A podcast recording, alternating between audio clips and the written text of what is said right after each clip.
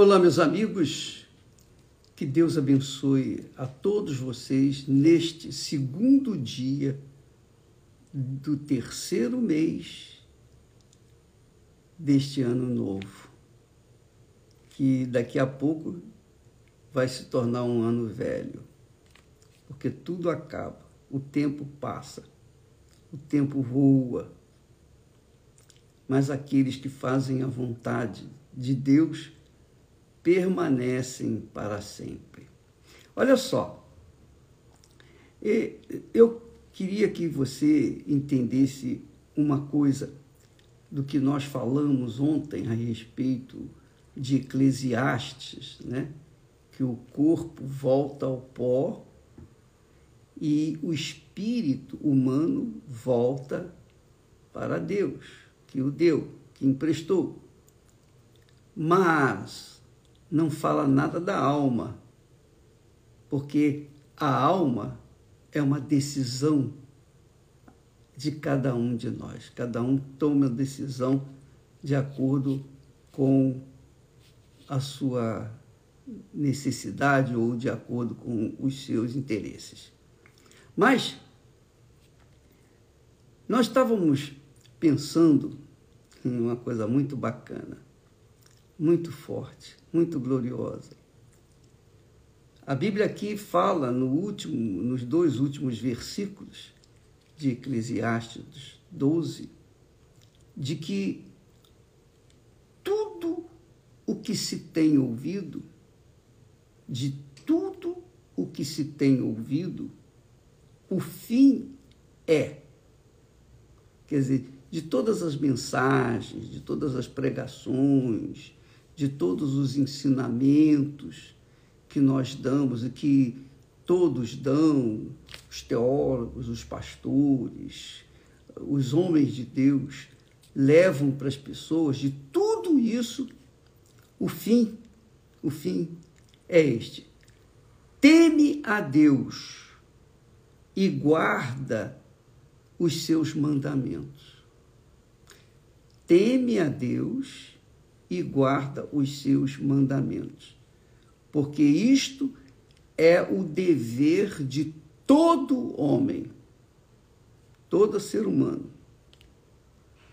Olha só, presta atenção.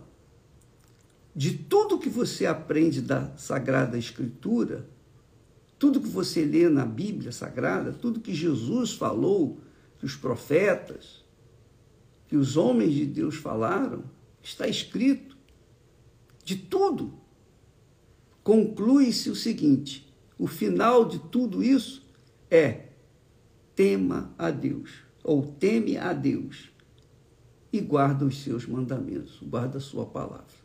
Só isso. É simples. Não é complicado de entender, não é verdade? Agora, o que, que significa temer a Deus? Como é que a gente pode avaliar o temor a Deus? Como é que você pode ver se você teme a Deus ou não? Muitas pessoas pensam que temer a Deus é ser religiosas. Elas vão na igreja, fazem caridade, bondade, boas obras. Elas pensam que isso é temer a Deus. Não, temer a Deus não é isso, não. Temer a Deus significa o seguinte: Jesus falou, por, por exemplo, eu vou dar um exemplo que fica mais fácil para entender. Jesus falou assim: perdoai e sereis perdoados. Quer dizer, se eu temo a Deus, eu vou perdoar os meus ofensores. Se eu não temo a Deus, eu não vou perdoar. Isso é temer a Deus. Por exemplo, Jesus disse: Dai e ser-vos-á dado. Mas se eu não quero dar, se eu me nego a dar aquilo que eu tenho, se eu me nego a, a dar o pão, um pedaço de pão para um faminto, porque eu acho que ele não merece, então isso não é temer a Deus, isso é desrespeitar a Deus. Então eu tenho que, cada palavra que você lê na Bíblia, em síntese, né? Resumindo, cada palavra que você lê na Bíblia, você tem que atentar para aquela palavra e obedecer. Isso é temer a Deus. Só isso. é fácil, né? É muito bacana. Jesus disse: Amai o Senhor vosso Deus acima de todas as coisas, de todo o seu entendimento, com todas as suas forças. Se eu o amo, mas não com todas as minhas forças, não de todo o meu entendimento, se eu não o priorizo na minha vida, então eu não estou temendo a Deus. Vamos colocar isso de forma mais é, clara, mais objetiva. Você, por exemplo, que está nos assistindo nesse momento, avalie a si próprio. Avalie a si próprio. Eu pergunto, no trono do seu coração, quem, se, quem está assentado? Quem é o primeiro no seu coração? Quem é a primeira pessoa no seu coração? Ou primeira coisa no seu coração? Por exemplo, se você tem sua mãe como primeiro no seu coração, então isso não é temer a Deus. Você não teme a Deus. Se você tem qualquer coisa ou pessoa no trono do seu coração, então você não teme a Deus. Você não teme a Deus. É isso que é temor a Deus. Quando você coloca o Senhor Jesus Cristo como Senhor na sua vida, reinando dentro de você, então isso é temer a Deus. Temer a Deus é isso, é você colocar em prática imediatamente tudo aquilo que está escrito na Sagrada Escritura. Se você faz isso, você está temendo a Deus. É como disse o, o sábio Salomão: guarda ou teme a, o fim é teme a Deus e guarda os seus mandamentos.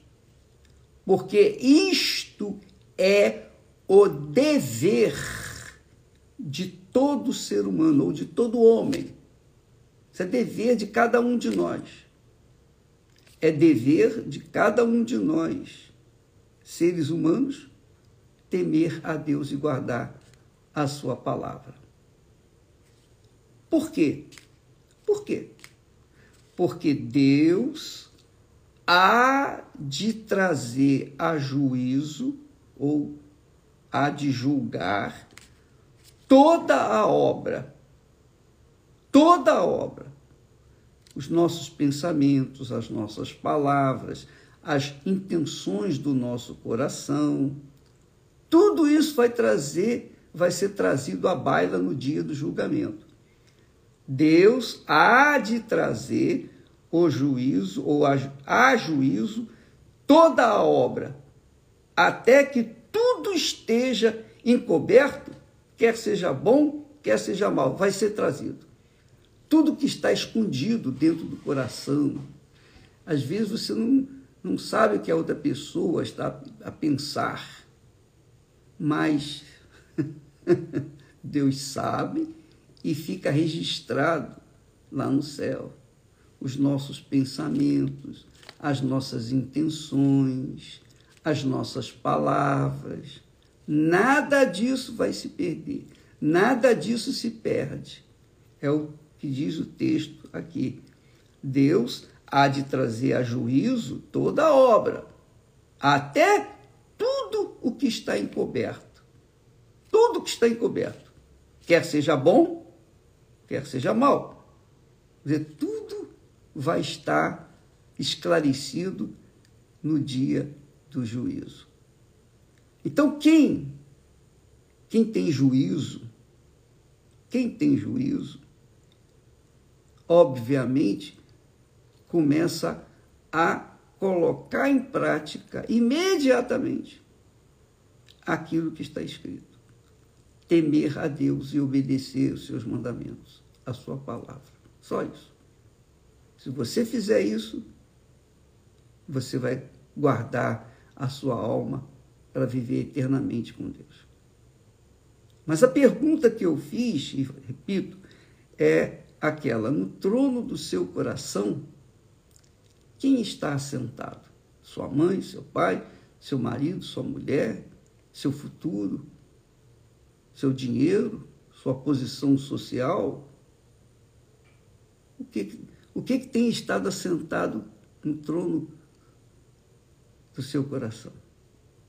Ainda outro dia, um senhor veio procurar-nos, os pastores, e ele falou assim: Olha, eu perdi tudo que eu tinha.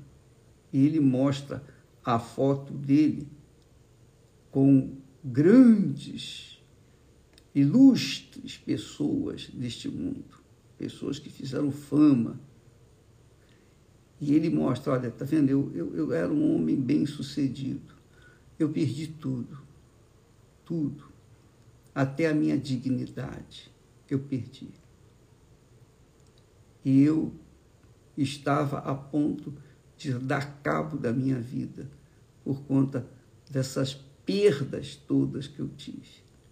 Quer dizer, ele chegou a uma situação que não tinha mais o que fazer da vida dele, queria se matar. Mas, mas, o Espírito Santo, obviamente, o guiou até a Igreja Universal, ele veio, falou com os pastores, recebeu uma palavra de fé, pronto, começou uma vida nova. Você vê que quando nós observamos a palavra de Deus, as coisas dentro de nós mudam. Muda o interior, muda o exterior. Quando o interior não muda, continua o mesmo, então o exterior vai continuar cada vez pior. Então, quem é sábio cuida do seu interior infinitamente mais do que o seu exterior. Porque o exterior vai ficar por aí, vai virar pó. A sabedoria que Deus emprestou volta para Deus. Mas a alma, a alma, cada um tem que decidir por si só. E, obviamente, no dia do juízo, vai acontecer exatamente isso. Deus vai cobrar de cada um, cada um de nós, aquilo que Ele nos deu. Ele nos deu espírito, emprestou espírito, nos emprestou uma alma e nos emprestou um corpo. Então, o corpo volta para o pó. Já está definido isso o espírito volta para Deus, que é a sabedoria. Mas a alma, Deus nos emprestou e vai pedir contas de tudo que a alma fez ou deixou de fazer, de tudo que a alma falou, sentiu e, e colocou a sua força neste mundo. Vai ser ele, a alma vai ter que dar, a alma de cada um de nós vai ter que dar conta. Está aqui escrito. Porque Deus há de trazer a juízo toda a obra, toda a obra, tudo. Pensamentos, palavras, ideias, inclinações, tudo, tudo. Não vai deixar nada de fora, zero. Até que tudo, até que até tudo o que está encoberto, quer seja bom, quer seja mal.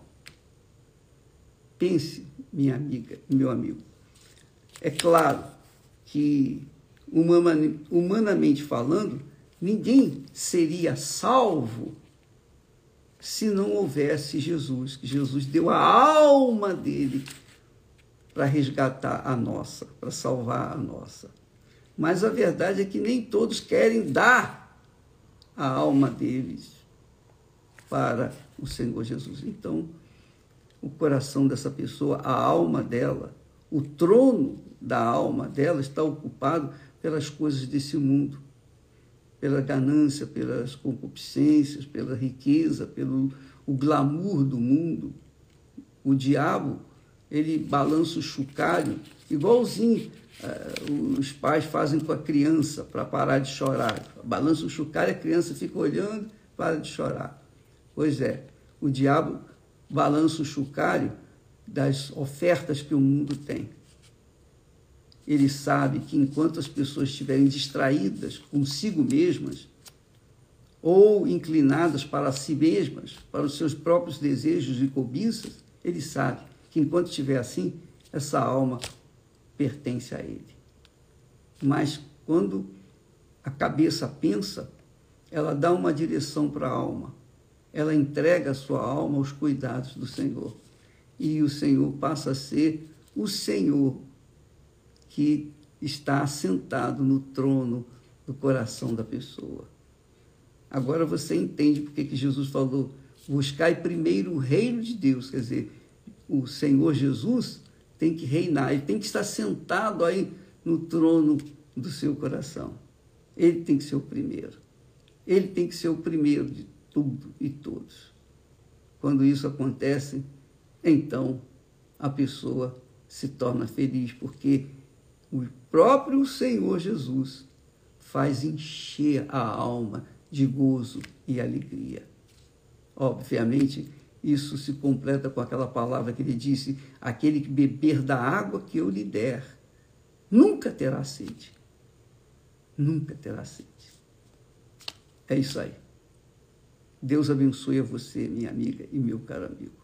Hoje, quinta-feira, nós temos aquela reunião especial às oito da noite no Templo de Salomão e também nas igrejas universal do Reino de Deus. Quando nós temos aquela aula especial de como você deve fazer para ter um casamento feliz, porque o seu casamento, o seu casamento, o nosso casamento tem que refletir o nosso casamento com Deus.